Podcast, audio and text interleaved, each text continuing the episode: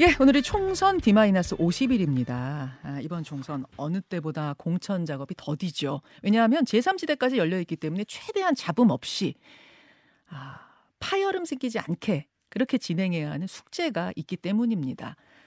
그런데 민주당에서 의정평가 하위 20% 통보가 이루어지기 시작하면서 파열음이 터져 나오고 있습니다. 어제 4선의 김영주 의원이 반발하면서 탈당 선언을 했죠. 자, 이 갈등을 어떻게 보고 있는지 또 어떤 해결책이 있을지 더불어민주당 친명계 좌장 정성호 의원과 함께하겠습니다. 어서 오십시오, 정 의원님. 네, 안녕하세요. 어제 하루 종일 당이 좀 어수선했습니다. 네. 예, 왜냐하면 4선 국회의장까지 지금 바라보고 있던 김영주 의원이 탈당을 선언했고 네.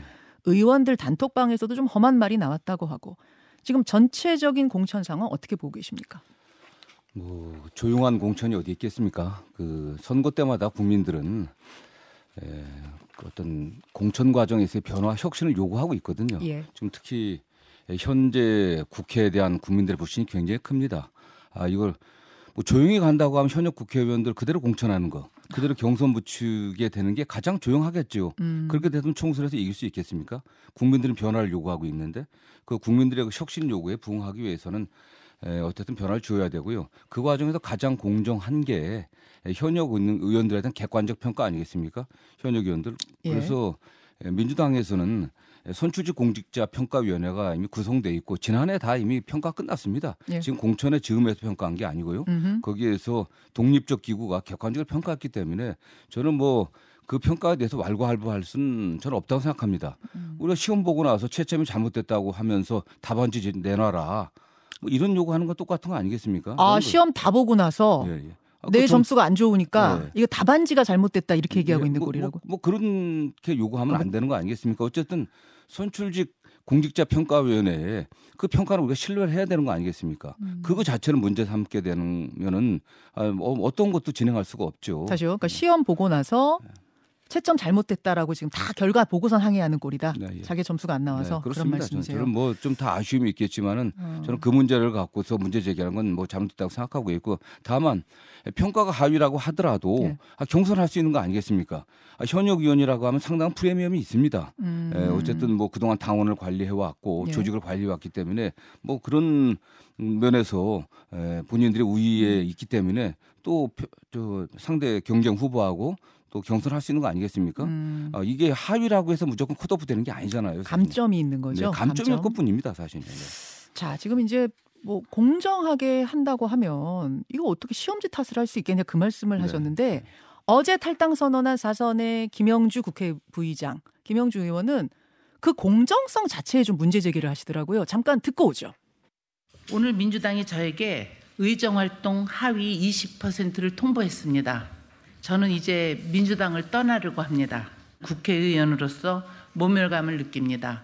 저는 친명도 아니고 반명도 아닙니다. 지금의 민주당은 이재명 대표 사당으로 전락했습니다. 민주당이 잘 되기를 바라지만 이재명을 지키지는 않겠습니다.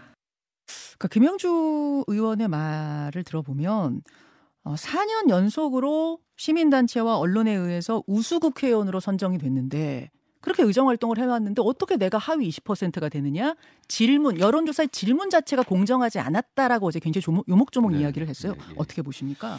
그 의정 활동 평가, 그 공, 선출직 공직자 평가는 뭐 여론조사로만 된 게 아니고요. 제가 알기로는 뭐 의정 활동, 그다음에 공약 이행 정도, 또 지역 활동이라든가 또는 당에 대한 기여도 뭐 이런 것들을 좀 예, 종합적으로 평가한 거고. 아, 시민 단체나 언론에서 하는 거 말씀하시는 걸까요? 아, 그렇지 않죠. 사실. 아 하위 평가 20% 예, 예, 말씀하시는 거. 아 예예. 예. 예. 그런 것들 종합적으로 평가한 거지. 음. 무슨 뭐 시민 단체로부터 상을 받았다 안 받았다고 하는 것은 예, 평가 기준에 전혀 없습니다. 제가 알기로는요. 어. 전혀 없는 거고 그런 것도 종합적으로 평가해서 나온 결과이기 때문에 저도 뭐 저도 제가 뭐 어느 정도 점수 나는지 잘 모르겠습니다. 뭐 하위 평가에 들어간지 안 들어간지 아직은 저는 모르겠는데 어쨌든 이 평가 자체를 이거를 부인하게 되면은 어떠한 공천도 어떠한 공천 과정에서의 변화도 만들어낼 수 없는 거 아니겠습니까? 저는 뭐 음. 뭐 김영주 부의장님 개인적으로 굉장히 그 존경하고 좋아하는 사이입니다. 예, 예. 가까운 사이이기도 예. 하고 안타까운 충분히 심정 이해합니다. 그러나 본인이 하위 평가에 들어갔다고 하더라도 아, 충분히 경선할 수 있는 거니까 아, 전 탈당보다는 음. 경선에 나가시는 게 좋은 게 아닌가 하는 생각도 좀 해보고 있고요. 다른 분들도 마찬가지입니다.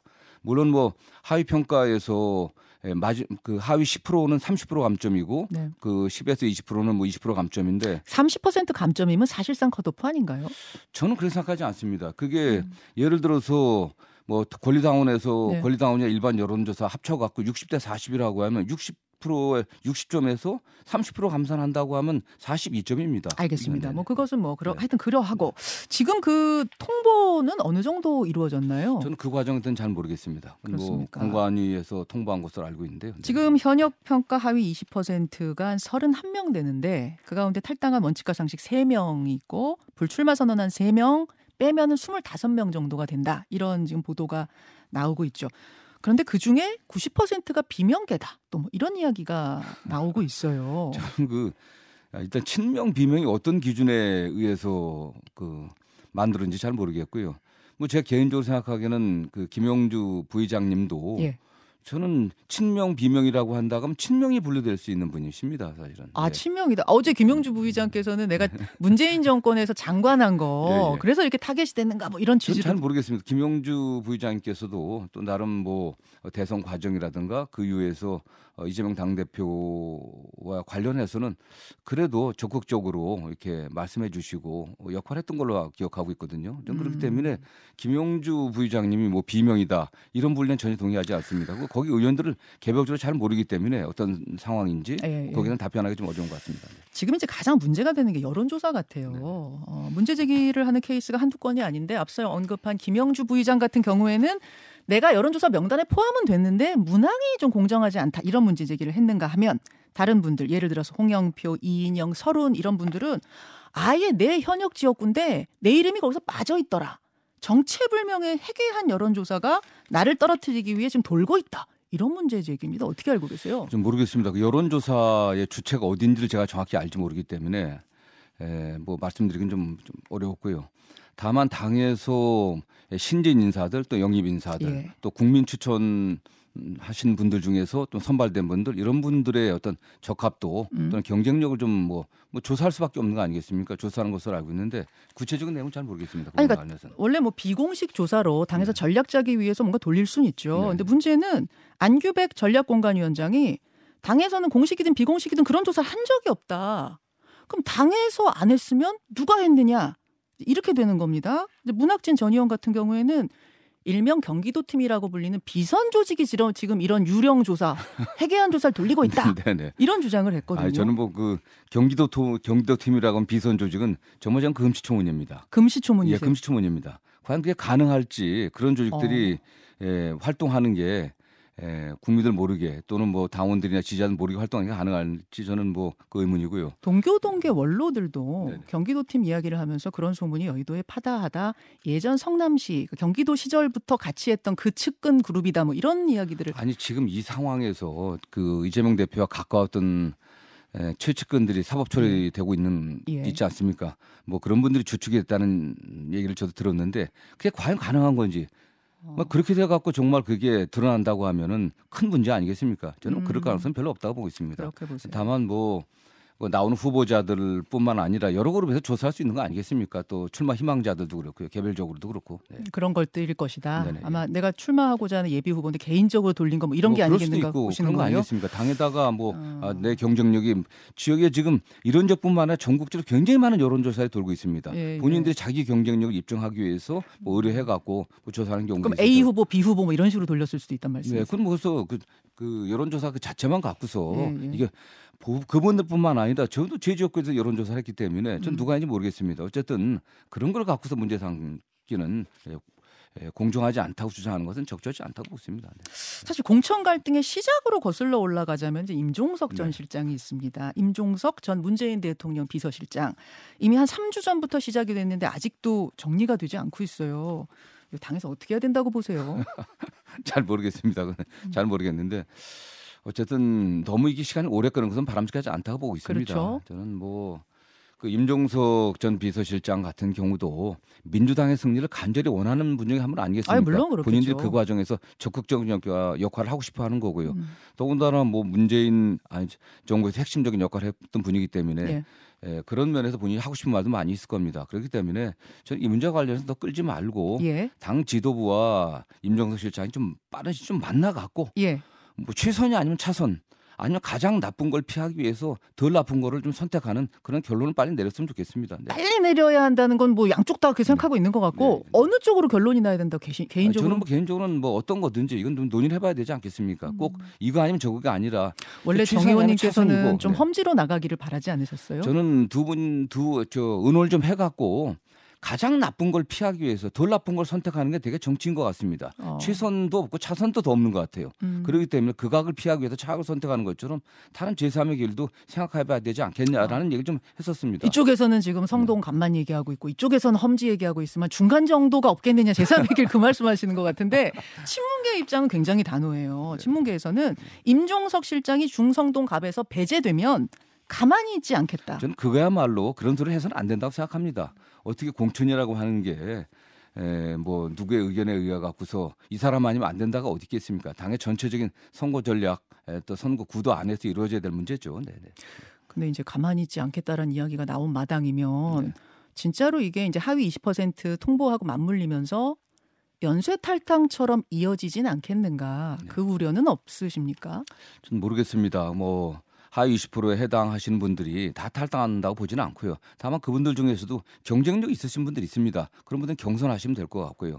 경선 대부분 경선하지 않겠다는 생각을 해봅니다. 음. 아, 그리고 뭐 써서 탈당하는 분들이 뭐 과거에도 있지 않았겠습니까? 예, 그러나 예. 임종석 전 실장은 그런 분은 아니라고 보고 있고요. 어. 네. 아, 임종석 실장은 어쨌든 민주당과 함께 해보고 문재인 정부에서 핵심적인 역할을 했던 분인데 예. 탈당하시겠습니까? 아, 그렇기 때문에 에, 조속한 시일 내에 좀 만나서 결론을 내리기를 좀 희망합니다. 네. 제3의 길을 찾아라. 해법 네. 찾아야 된다. 정성호 의원 만나고 있습니다. 그나저나 정성호 의원님 신명계세요?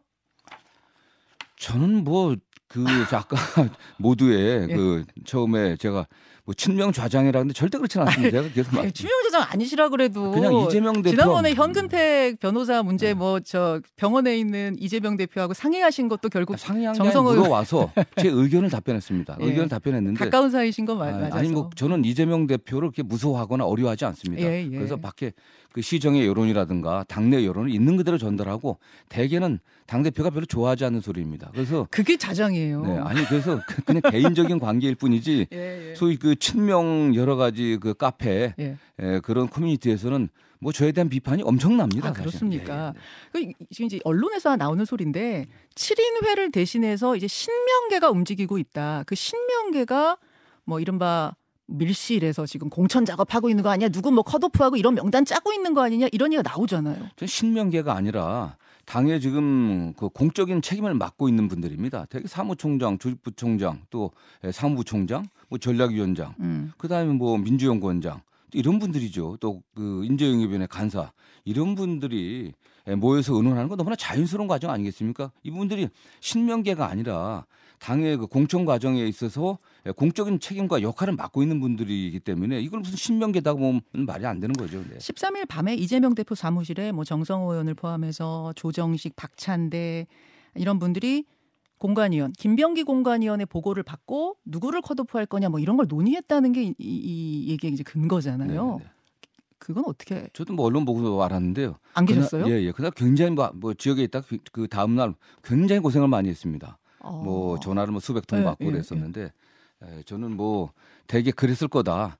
아, 정성호 당연히 거기 있었을 거다. 는 저는 아무런 공적 역할을 맡고 있는 사람이 아니기 때문에. 아, 알리바이 입증해야 되는 거예요, 지금? 뭐 입증할 수 있죠, 그거야. 아, 네. 알겠. 네, 네. 아니다. 하여튼 얘기하시, 뭐, 얘기하셨습니다. 경기도 팀 신명계. 이제 이런 이야기들은 그럼 좀 호사가들이 뭐 만들어낸. 뭐 그냥 만들어낸 얘기라고 생각합니다. 아. 네. 아무튼, 국민의 힘이 이제 별 그 뭐 물갈이 없는 예전으로 따지면 꽤 밋밋하다라고 할 수 있는 공천을 한무에도 불구하고 민주당이 워낙 잡음이 있고 공천을 지금 못하다 보니까 비교 우위를 누리고 있다. 반사이익 누리고 있다. 이런 얘기 나와요. 저는 뭐 거기에 동의하고 싶진 않습니다. 그 원래 여당은 좀 일사불란하고 야당은 백가쟁명입니다. 음. 여당은 더군다나 지금 현역 의원이 적질 않지 않습니까? 적기 때문에 네. 그 현역 의원 탈락자가 굉장히 적습니다. 그렇기 때문에 실제 현역 의원에 대한 공천이 시작되고 한다고 하면 예. 더큰 파열음이 나올 수 있고요.